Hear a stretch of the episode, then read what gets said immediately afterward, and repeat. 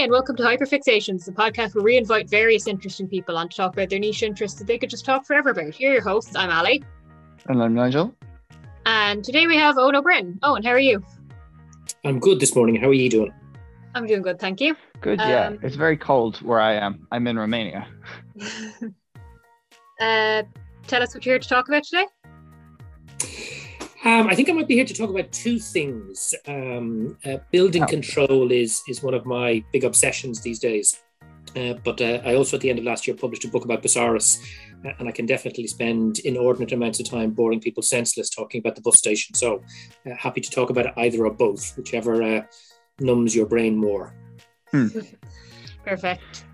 Does yeah does building control factor into because i haven't actually gotten around to reading um your new one. I read i read i read defects but does building control factor into what you find interesting about Busáras no no they're, they're, they're two completely separate issues. Um, i mean building defects obviously is is and building control is obviously all of the rules about how we make sure the buildings that we build are built properly. Um, actually, one of the interesting things about Busáras, uh, it's almost 70 years old, uh, is, is it was built to an exceptionally high standard um, and has managed to weather uh, a, a, very long and often uh, abused uh, uh, poor maintenance. So it's, it's, it's a very well built building, unlike many of the Celtic Tiger developments we talk about in defects. Yeah. Okay. What is there any reason specifically that Busáras was uh, built to such a high standard? Was it just that it was a, a transport hub, maybe, or? Yeah. So B- Busáras really is is a very unusual building in in the sense that you need to think back in Ireland in the middle of the 1940s. Um, uh, we were just out of the emergency in the south. The economy was in very poor shape. It was a relatively new uh, democratic government, um, and and money was very scarce. And yet, despite that, you had a coming together both of a government minister, Sean Lemass, uh, uh, the head of the newly amalgamated uh, transport company CIE, a guy called Percy Reynolds, and this incredibly talented uh, uh, avant-garde modernist architect Michael Scott who wanted not only to build a, a kind of a very utilitarian uh, uh, bus station, because at that point our grandparents didn't actually have a bus station; they used to have to queue and in the rain on the quays for two hours to get their buses to wherever they went. But what they wanted to do is they wanted to build a a public service, a civic space, open and accessible to everyone. Uh, and not only does it have the very best of materials, some of the highest quality design and craftsmanship, but for example, when the building originally opened, in 1953, it had a 24 hour newsreel cinema in the basement. Um, keep in mind, this is a time when nobody really? in Ireland, yeah, nobody had televisions back then. it was to have a sixth floor rooftop restaurant with beautiful mosaics and the most spectacular views of the Dublin Bay and the Dublin Mountains. Uh, it had a whole range of amenities. Originally, it was actually meant to have a creche, would you believe? Uh, but it had a barber's, it had a cocktail bar, it had another restaurant. So, so the idea was unlike say the, the shopping centers of today which are kind of movements to uh, profit to the privatization of public space this was to be a fully open accessible public building. Uh, and the idea was to to uh, i suppose uh, celebrate the dignity of everyday life. The fact that just regular people your grandmother and my grandfather traveling to tipperary or galway or belfast or derry should have really good facilities and services. Um, it was a very brief moment, and Busáras really crystallizes all of that. Um, unfortunately, uh, uh, it, yeah. it, became quite unique uh, and it wasn't something that was re- replicated afterwards. But there's not only some really beautiful designs, some really beautiful ideas, but there's a philosophy underlying that building that's definitely something we should be returning to today. Yeah, yeah. Yeah. Um, is there anything like you've kind of gone into it a bit, but I suppose maybe to ask specifically, what is it about what is it about Busáras that kind of like draws your attention or like has drawn your attention like over however long? the interesting thing is, and I talk about this a bit in the book, eh, most of us Dubliners don't like the building, right? You know, if you ask people about Busáras, either the only thing they know about it is that's where they get the bus, but also because it's a provincial bus service. You know, it's not a bus service within Dublin. In fact, many Dubliners are, are, are quite ambivalent to it, not having used it. But the general attitude to people of people is, oh, that ugly thing or, or that dirty thing. That, that's the way people think it. I was a bit like that for a long time. Mm. What, what sparked my interest was um, a couple of years ago, I went to the Open House Architectural Festival's tour of Busáras. You get a bit of a tour. And actually, when you go inside the bits of the building that are no longer accessible to the public, that's in the Department of Social Protection's office block, and you get up to the sixth floor restaurant and out onto the balconies, you realize there's a lot more to the building than you thought before. Pat Scott was one of the young architects that, that worked in Michael Scott's team. Pat went on to be the country's leading international abstract uh, artist. He, he, died a number of years ago, but but you know a, an artist of global fame. Uh, a, lot of the the banisters and railings were designed by a guy called Hilary Heron. Uh, again, uh, went on to become one of the country's leading sculptors. Uh, Robin Walker designed all of this bespoke kind of mid 20th century uh, uh, furniture. He went on to be again one of the country's leading modernist architects. So, first of all, there was a huge amount of talent operating in that building. And actually, it's very beautiful when, when you get a, a bit of time to see it.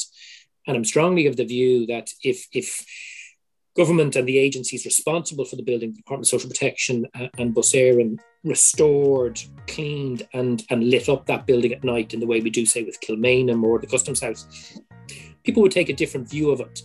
Likewise, like the 24 hour newsreel uh, was then transformed into a theatre called the Eblana Theatre, and that ran for decades. It only uh, closed its last performance in 1995. It's a 200 seat theatre uh, under the basement of the bus station. I think if people continue to have access to those kind of amenities in the building, uh, so I think the tour sparked a bit of an interest, and the more I read, the more I realised, from a historical point of view, because there was a big political controversy uh, uh, midway through the building of it, uh, which we could talk about in a second. From a design and aesthetic point of view, and also from a political and philosophical point of view, it's an incredibly interesting building. Hmm. And so it it, it harkens back to all that was really good about uh, Ireland and the city at that time then. And it's kind of, like you say it's crystallized in in in its design. Yeah although here's the interesting thing. So so the, the, the kind of the, the, prime chapter of the book for me is is the chapter on the philosophy. And, and I, I start that chapter by standing on the south side of the quays looking north. Um, and I make the observation that you see three buildings. So to the left, you see the Customs House, uh, uh, designed by James Gandon, the kind of the the, the, the uh, uh, kind of jewel in the crown of 18th century uh, uh, Georgian architecture. But it's a building of empire. It was literally where uh, the customs for the importation of, of various goods and products uh, were levied. Um, and it, it represented the kind of mercantile economy of, of Ireland as part of the British Empire. You look on the right hand side and you see the Irish Financial Services Centre, that development of Charles Haughey and uh, Dermot Desmond. And, you know, it's a building of another kind of empire, the, the empire of neoliberalism and financialized capitalism and, and the kind of globalized, uh, liberalized Ireland of the 90s and noughties. And then tucked in behind those two, you have this very u- unique building. And in fact, it's not that Busáras represents what was going on in Dublin at the time. It was quite unique for its time. So it's almost like the road that we never traveled, that for a brief moment we could have done, uh, but we didn't. And that's why I think uh, uh, today, uh, because we're at a bit of a crossroads ourselves, looking back at that building and what it represented and what it tried to achieve might give us some pointers as to where we may go as a country into the future. So even though it's a bit like it's building with a lot of like history, it's building with quite a bit of interesting history. I didn't know any of this, and you also feel like it represents uh, potential or maybe past, maybe like future that we've kind of missed out on in a way, but like maybe that we can still avail of. Sorry if that's phrased a bit strangely. No, no, it's, it's a, and, and look, the point isn't to go back to that design style. That design style is mid 20th century modernism. It, it is a, a style of its time. Uh, and I'm not one for architectural nostalgia where you kind of try and recreate those things. Our buildings of the future uh, uh, uh, have to to evolve, particularly in light of the challenge of climate change and the need to tackle the, the embedded carbon emissions in, in new buildings. But I do think the philosophy underlying it, which is a very civic republican philosophy, the idea that the state should provide good quality public services and public realm for the people. It's very egalitarian. Uh, uh, those services should be for everybody, irrespective of means. And it's very popular. Uh, uh, the idea that these this is for the people. I think those are values that uh, uh we would do well to to to return to, and, and and I speculate a little bit at the end of the book to say, you know, if if Michael Scott or or a 21st century Michael or Michelle Scott were uh, uh, developing that facility today, what would they be doing? And of course, it would be the most environmentally sustainable building of its time because Busáras used the most advanced technologies in terms of building, in terms of heating, in terms of uh, uh, uh um, cleaning for its time. It was really advanced technologically. So a, a new Busáras would do the same. I, I, speculate that it would have a, a small uh, urban woodland on the roof uh, as a carbon sink. Uh, I speculate that it would have the most sustainable uh, uh, um, uh, passive energy system. that it would wouldn't use steel and and mm. and glass to the same extent because of the embedded carbon, but the most up to date um, sustainable building materials. But crucially, it would be public, it would be open, it would be accessible, um, and it would be a building for everybody in the same sense. So I think that's the kind of the thing that I think we need to recapture today. Too much of the public space in our cities has been privatized, um, uh, and you have to pay in, or it's not accessible to everybody. Yeah. Uh, we need to return to that idea yeah. of the public realm is for the public. Yeah, uh, what what was it exactly that caused all of these public amenities to die out? The ones that were originally in uh, Busáras? Because I know you mentioned that the uh, the theater closed in 1995, but you said there was also uh, like a restaurant and a barber shop and things like that. So some of them never opened. So there was a battle um, um, at the time Busáras was being built. Fianna Fáil were in government when the planning permission was granted. Construction started, but there was a change of government in 1948, and the first coalition government involving uh, Fine Gael um, and other parties came into office and they didn't like the project because they thought it was a, a vanity project for Fianna Fáil. Construction stopped for three years while they were trying to decide what to do with it. Fianna Fáil then won the election in 51, uh, and the compromise solution was that the Department of Social Welfare, newly created, would look after the office blocks and Bus Éireann uh, would have the bus station. So that actually meant that the sixth floor restaurant and the, the uh, balconies and the beautiful mosaics up there uh, were lost to the public. That became the canteen for the civil servants, the Department of Social Protection. Uh, there was also battles between the Secretary General uh, of the then department, Dan O'Donovan, and Michael Scott over the final finishing. So some of the services, like the barbers, etc., were never realised, nor was the creche.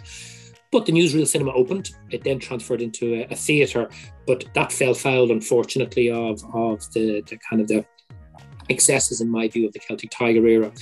But I also think the people who were responsible, both for the Department of Bus Éireann, didn't, you know, as we went to the 70s, 80s, and 90s, didn't uh, uh, uh, continue with that core mission uh, of, of a high quality public service uh, with a range of amenities for everybody in the public. And therefore, it just got lost. But you also need to understand that what happens in the, particularly the end of the 80s, but the 90s and noughties, is increasingly government agencies are being forced to try and monetize every little bit of public space they have. How can you get money out of these things? You know, we see it in car parks, in, in hospitals and vending machines in schools. Uh, and of course, and the rake of hotels that are now being built all over Dublin. Yeah, you know everything. Everything is about you know h- how can you squeeze as much cash out of it, um, and that is completely mm. to, to the, the, kind of uh, antithesis of what good quality public service, public realm should be. Yeah. And I think, for example, about the continued failed plans to develop a writers' quarter in and around Parnell Square. Um, Dublin City Council has wonderful plans to transform that into a writers' quarter, uh, but uh, it, it, it's solely reliant on private investment. We want to monetize and squeeze profit out of it, and for that reason, it's never happened. Uh, thankfully, most of our galleries are still free, but but you know, public space um, is is you know is increasingly under pressure um, uh, uh, by by kind of financial capital and, and, investment in your right. You know, whether it's hotels, whether it's you know t- today, for example, in Dublin, there's another protest around the cobblestone.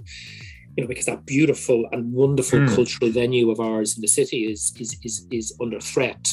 Um, so I think you know that's why I'm saying today our city is at a crossroads. Frank McDonald, the wonderful former environmental correspondent for the Irish Times, has a great book out uh, uh, called A Little History of the Future of Dublin, where he charts Dublin's history, and he's really kind of uh, uh highlighting uh, and sounding an alarm bell for where our city is going. Uh, and I think there's a growing movement of people, um, and I think the Busáras book just kind of nicely coincidentally chimes with all of this, who are saying, no, Dublin has to be for people in Dublin, not just us Dubliners, but the people who come here to live, to work, to visit.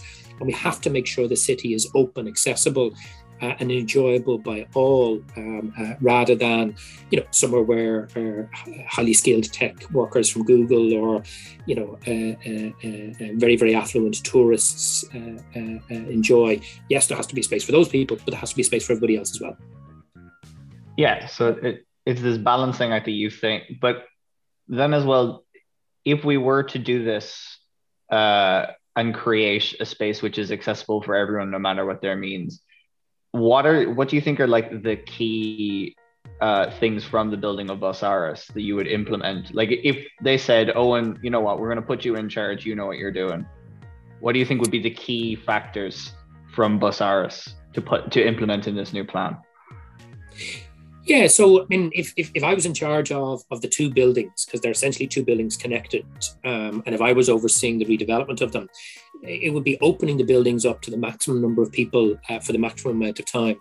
So, look, obviously, the Department of Social Protection's canteen is for their staff, but but you know that could be opened up as a pop up restaurant or a venue over the weekends. You could have far more tours. You would restore the Eblana Theatre downstairs and turn it into a theatre and a community arts resource. Uh, uh, you would uh, ensure that the public was fully aware of all of the wonderful craftspersonship, the materials, and, and the beautiful mosaics that are throughout the building. Uh, you'd also have to upgrade it to make sure it's fully disability accessible, which it currently isn't. Uh, and uh, you would replace the cutting edge technology from the 1940s and 50s, it's now defunct, with the latest cutting edge technology in terms of, of energy efficiency and, and carbon neutrality. So for me, it, it really is about just up, updating the original vision. But but for me, it's it's not so much about what we do with Busaras, right? Because that that's there. it's more what we do with everything else. So, for example, mm. Across the road from there, there's the Poolbeg Strategic Development Zone, a very very large uh, piece of land on the edge of the city and the and the coast. That's going to be the kind of single largest residential and commercial and retail development the city has seen since the Docklands. And unfortunately, uh, uh, that is going to be developed uh, by the Johnny Ronan group in that same kind of hyper uh, uh, neoliberal uh, model of re- residential commercial development. And while there will be some nice public space and there will be some nice public realm, that's not going to be the primary po- product there. Um, and that means we're going to have inflated rental prices for build to rent apartments. it means we're going to have primarily a kind of a profit. I think we need to have the rental unit. People are going to charge for those. Oh, sorry to cut across you, Eoin, but I think you kind of um cut out a bit there. All right. So, so what I'm saying is, I'm not saying that that you know you you, you can't have a, a, a, level of profit taking by private property owners, but there needs to be a balance, uh, and the public interest in the public yeah. realm has to be given far greater space than it is. So, for me, the issue around the lesson for Busaras is to start applying them elsewhere in our city, so that we can have good quality, affordable homes, that we can have good quality cultural uh, spaces for artists and musicians and those of us that enjoy those kind of things, but also just open public space. I mean, the, the, the, the, only recent park that's been produced in Dublin, to my knowledge, is a wonderful but very, very small park called Weaver's Court Park in, in off Cork Street. Whereas you look at Stephen's Green, right? Now, initially, that wasn't public, um, uh, but we need to get back to the idea of producing really good quality public spaces for people to enjoy. And that can be simply uh, as simple as good quality public architecture, good quality public uh, uh, uh parks, and other open, free public amenities. Yeah. And so, in a way, I, building. Sorry, Nigel. No, I just and it's really depressing to see because whatever is built just first of all, it's not appealing on an aesthetic level, and then second of all, when you consider uh, like how it's made in terms of embedded carbon, and they're just like these giant. I think that's the bane of modern architecture: is this push towards minimalism and neoliberal um, architecture, where everything needs to be these big blocks of concrete. And yeah, they look nice sometimes, but you know, at what cost? Yeah, although there, there, there are also uh, um, optimistic signs that that things are changing. So, in Dublin, for example, some of the new social housing that's been built has been built to really, really high passive house standards. I mean, the two architects have done some wonderful stuff out with Laoghaire Rathdown County Council. Likewise, we, we, have developed some really beautiful public buildings in recent years. The Carlow Arts Centre is a really good example, or the Museum of Antiquities in, in Waterford City Centre. Really groundbreaking, innovative buildings, but also open to the public. Um, what I think we need to do is do more of that um, uh, and do more of that by, I think, giving younger architects an opportunity to express themselves. I mean, today, for example, if you want as an architect to get a public contract, you have to have a level of experience and skill that really excludes most young architects. Whereas if you look at some of the great architects of, of the 20th century, some of those architects won their awards that made their name in architectural competitions where they'd never built anything before in their lives. Uh, and what you hear from young architects emerging is, is if we want to have more experimentation, if we want to have, you know, more more creativity, we have to, you know, remove some of the bureaucracy in these things. And I'm strongly of the view, whatever about what the private sector builds, and that'll be thankfully constrained by by city and county development plans and planning rules, where we're spending taxpayers' money, where it's public building, schools, public housing, libraries, uh, uh, galleries, and and whatnot uh, then we need to be building the very best quality of buildings, not only for the people using them or living in them, uh, but to make our public realm genuinely exciting for both those of us who live in the cities uh, and those people who, who come to work and, and visit. So I do think government and state agencies could be much, much more ambitious and creative. And a lot of that is accessing the emerging talent that's there because we have incredible talent, and not just in architecture, but in so many areas of, of cultural practice we just need to support it more. Yeah, And I think this is it's really been demonstrated with the lack of proper funding and roadmap for people in the creative sector, especially with the the pandemic. How there is nothing for them. There's no, and I know it's a bit trite, you know, when you look at the sign in front of the academy and it says no roadmap, no plan, but you know, it just shows how bleak it is. And then coupled with the fact that they can't get into uh, fields like architecture because of, uh, of gatekeeping. You know, like they're, they're going to go elsewhere. Yeah, and unfortunately, that's what's happening. I mean, you, you, you even see that in in music. You know, there's there's a whole um, um, explosion of really wonderful kind of urban rap music in, in Dublin in the last number of years. Folks like Jemmy Dunleavy and Mango and Mathman and Finch and Kojaque. Uh, for example, Kojaque, uh, because he couldn't get affordable accommodation in Dublin, had to move to London. The idea that London is a more hospitable climate for, for young artists than Dublin it, it says it all. Um, uh, and although London isn't without its problems either, it's a very similar uh, set of dynamics. Uh, that just shows you that if, if we can't keep our emerging cultural talent here, that doesn't bode well for the future of the city. Uh, and likewise, you can see in terms of you know, there's a range of struggles that are going on in the city at the moment. I mentioned the cobblestone, but you know, you've Merchants Arch down in Temple Bar, you have the Moore Street battlefield site uh, uh, uh off O'Connell Street. You know, there's a range of things where commercial interest, financial interest, and and and the, the desire to monetize every little square meter of space that we have in, in our capital is squeezing out everything else. And I think we've got the balance absolutely all wrong. Uh, but again, the, the, good sign is, and Frank McDonald in his book that I just mentioned, at the end of it, he reflects on, on a protest he was at recently for the cobblestone, and, and they expected it would just be a few people, and it was huge. Uh, and I would expect something similar at the cobblestone protest today. Tomorrow there's a protest in Dublin uh, on Saturday around uh, uh, the Hammerson's plan for for Moore Street, which is an absolutely appalling proposition. So I do think there's a coming together of all of those groups of people for whom Dublin should be uh, an incubator, but for whom it's actually a very cold house. To say, actually, you know what, we want to try and reclaim both the present and the future of the city. And I think the more that happens, the more people get actively involved in, in reclaiming civic space and uh, trying to direct government policy, the, the healthier the future of the city will be. Yeah. So yeah, because uh, the, the the city a city should be for people should be able to live in it as well, as well as like you know like come visit it. Yeah, and you know, there's some interesting examples. Like if you look what uh, uh, Mayor Hidalgo is doing in Paris, it's very, very interesting. They produce more public housing than than than uh, at any other time. I understand in post-war uh, uh, Parisian history, uh, they've started to transform the streets of Paris, not just in terms of greater cycling and, and walking, but greater greenery. Uh, and there really is an attempt to, to turn the city in a completely different direction. Uh, and of course, it's electorally very popular. So that shows you can embrace all of those agendas and you can win elections too. You know, Ken Livingstone very successfully during his time in mayor, uh, his mayor in, in London did the same. You know, his first act was to dramatically increase the number of buses and dramatically cut the prices. And the idea was to encourage people to be able to access low cost, high quality public transport which is good for them, but also good for for the uh, uh, overall emissions levels in the city.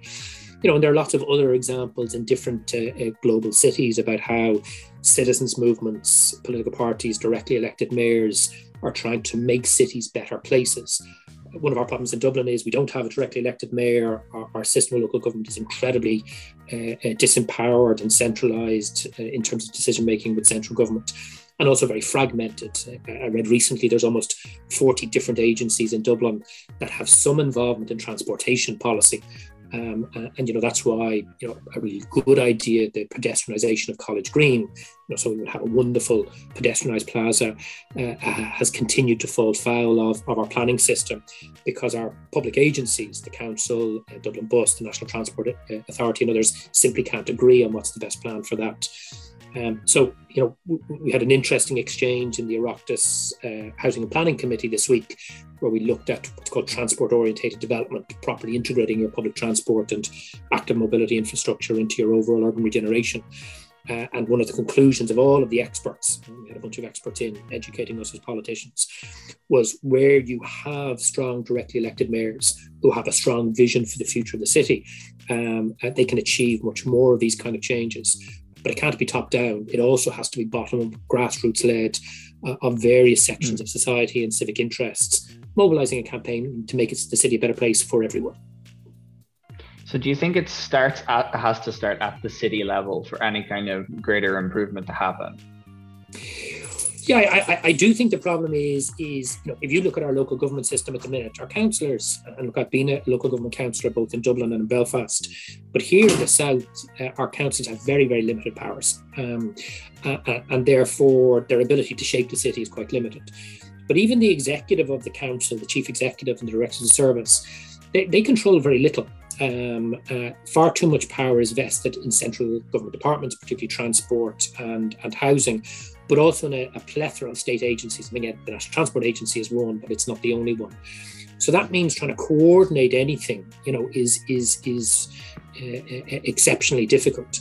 So I certainly think in Dublin, it's not that we have to wait till we have stronger uh, uh, uh, local government with directly elected mayors. I think there's lots of improvements you can make now, and there's lots of good struggles going on now.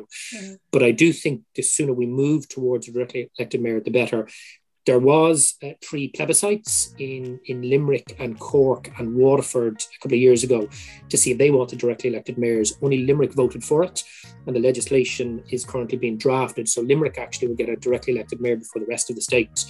And it's really important that in the legislation that leads to that directly elected mayor, that we give the mayor uh, uh and the elected councillors real power. Um, and then they can demonstrate uh, uh, what they can do for their city, because that's going to be the kind of trial run for everywhere else. But Dublin is probably the only city of its size in Europe that doesn't have a directly elected mayor um, or, or, strong local and regional government. And the problem is, you know, how would I like to see our capital develop? The cities I'm interested in are the Berlins, the Copenhagens, the Amsterdams, mid-sized cities with beautiful historic cores uh, that are kind of mid-rise, mixed-use, high-density, livable cities. Places where people really want to be, both to live and to visit. You know, we're not Singapore, we're not New York, we're not London. We shouldn't call ourselves we're a, a global city on that level. But in fact, in many respects, those mid-size uh, European capitals often actually have a higher quality of living and are more egalitarian. And I think that's the model we should aspire to. While again, to, to refer back to Frank McDonald, respecting the historic fabric of our city. You know, we're a, we're a Georgian city in the main.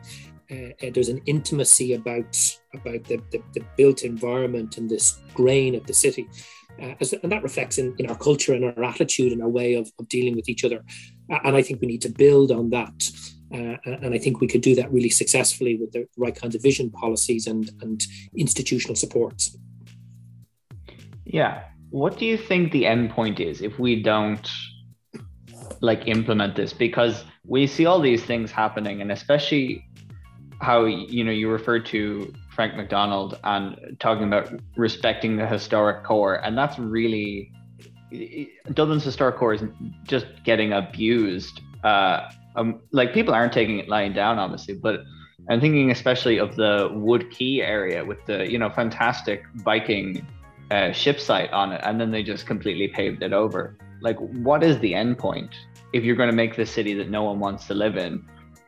Like, it's, it's, I, I don't understand it, it's not that nobody wants to live in it; it's nobody can afford to live in it. That's the problem. I mean, yeah. the, the, the, the, real battlefield these days is actually the liberties, right? Because kind of Wood Quay is done, and that was done in the in the 80s and 90s. But if you look at the liberties, um, and you know, the very name the liberties was it was just outside the city walls. It was where you had, uh, uh, uh, you know, kind of free trades, free crafts, a certain degree of, of openness and it then became host to, to very, very large inner city working class communities. What's now happening there is instead of encouraging it as a cultural quarter for young emerging cultural practitioners of various kinds, you know, the art college there, etc., as well as ensuring that it's a genuinely affordable place for the working class communities uh, that are, are, you know, developing there. Every square meter of land is being sold off at high prices for co-living, for apart hotels, um, uh, and for various other kinds of developments. And you know there has been enormous pressure on that small area. And what's the consequence? Uh, young working class people growing up in existing public housing estates there can't afford to stay, and they're being pushed ever further out uh, towards hmm. uh, the the the uh, outer know outer city core, if you like, of the suburbs or the new suburbs. But also the young emerging cultural practitioners and uh, and you know people who might want to have small kind of uh, creative businesses they can't afford to, to remain there either. So what will you get? Well you'll get this place where you know Frank, again I, I know I keep quoting Frank but where where people will come to Dublin and the only thing they'll see is other hotels um, or or very kind of kitsch manufactured products you know like the Hard Rock Cafe or, or, or, or some of this kind of stuff. Um, so the problem is that's where we're going and that's why I think um, uh, we need to to go back to some of those values of Busáras, which is about you know that civic republican idea of the city for the citizens, the city for the people, the city for the residents, that it is public and crucially that it's accessible and, and available for all. Um, and I think they're the two choices. And I think we might be at a tipping point. Um, um, but a lot of that depends on us, on, on the people who live here, and whether or not we get off our backsides and, and demand and campaign and protest and crucially vote mm. uh, uh, for the kinds of changes our city needs. And look, we're, we're talking a lot about Dublin, um, but but these are conversations and, and discussions that have been hap- ha- that are happening in our other cities. But there are also conversations that are happening in different ways in our, our, our smaller towns and villages because they're also struggling in many ways. Um, and and we need to remember that uh, the good people of Longford and Athlone and and Buncrana and Waterford and you know Sligo and Cork and, and the rest of them, uh, not to mention Belfast and Derry, you know, also have their discussions and debates, and they need to be taken into account as well. yeah. Um, yeah. Sorry, go ahead there, Ellie. Oh, sorry. Yeah, no, I was just saying that, like, in a way, does like the Busáras building does that kind of represent some of the values of what you're saying? In some ways. Oh, absolutely. I, I think it, it, it is to, to, to pick up a phrase of Nigel's, which I use in the book it was a moment in in the history of our city and the history of public service development uh, uh, and state intervention that crystallizes all of those values. And therefore and again i didn't realize this when i started writing the book. I just thought it was an interesting story. It was only as i learned more uh, and considered the matter more. But those are absolutely values that that we need to return to. And look let's also not be precious about it. Like we, we shouldn't see the historic core of dublin uh, or, or, the South Georgian Quarter, for example, at the back end of Leinster House, as some kind of thing that has to be preserved and, and not touched like a relic. You know, if you walk around Brussels, for example, um, they have wonderful ways of preserving the historic fabric of their of their older buildings, but also allowing little modern flourishes um, um, as well. and therefore, like I, I, I, I'm a strong advocate of protecting our Georgian architecture, but we shouldn't be constrained by it. You know there's no reason why in, in, those parts of the building you can't have modern buildings or modern extensions and additions to existing georgian architecture that don't push the boundaries out. Um, but i think it has to be done in a thoughtful and considered way. And again this goes back to Busáras. Busáras was the first major inner urban modernist building in the history of the city. It's right beside Gandon's Mansion House, which, as I said, or, or Customs House, which was the jewel in the crown of 18th century architecture. And yet, one of the things that Michael Scott, the architect, did was he used the same stone as is in the Custom House, Portland stone, in the two main gables. So even though it's a completely different architectural style, it couldn't be more different. It, it reflected some of the values and the aesthetics of the custom house. Likewise, there's a lot of bronze and copper that's used in uh, the customs house, and that's reflected in the use of bronze and copper in, in uh, uh. So we don't have to be restricted by the past, but we have to be mindful of it and pay it its respect while always looking to the future. And that's you know the really nice thing about Scott's architecture is he valued Irish cultural traditions, uh, Irish traditional materials and crafts, but he was never afraid to experiment um, with new ideas, new styles, new technologies. As, as, a small aside, if you've ever used Busáras, you know it has that wonderful wavy canopy. Uh, um, um, you know, as you come out of the, the bus uh, concourse and onto the buses. That was developed by Ove Arup's engineering consultancy in London. Uh, that was the first time that concrete technology was ever used. And the learning that Ove Arup made from that allowed him to go off to uh, uh, um, Australia um, to do the Sydney Opera House and to further develop that technology. You wouldn't have had the Sydney Opera House if Michael Scott hadn't have had the foresight to bring Ove Arup over to Busáras. And the really interesting thing is that no technology developed, yeah, and that technology was developed not for some fancy reason, they had a real challenge, which is they wanted to make sure that as the passengers walked out of the bus station onto the buses, they didn't get wet in the rain. But if you were to have a flat, kind of concrete, protruding structure, it would be too heavy and it would collapse.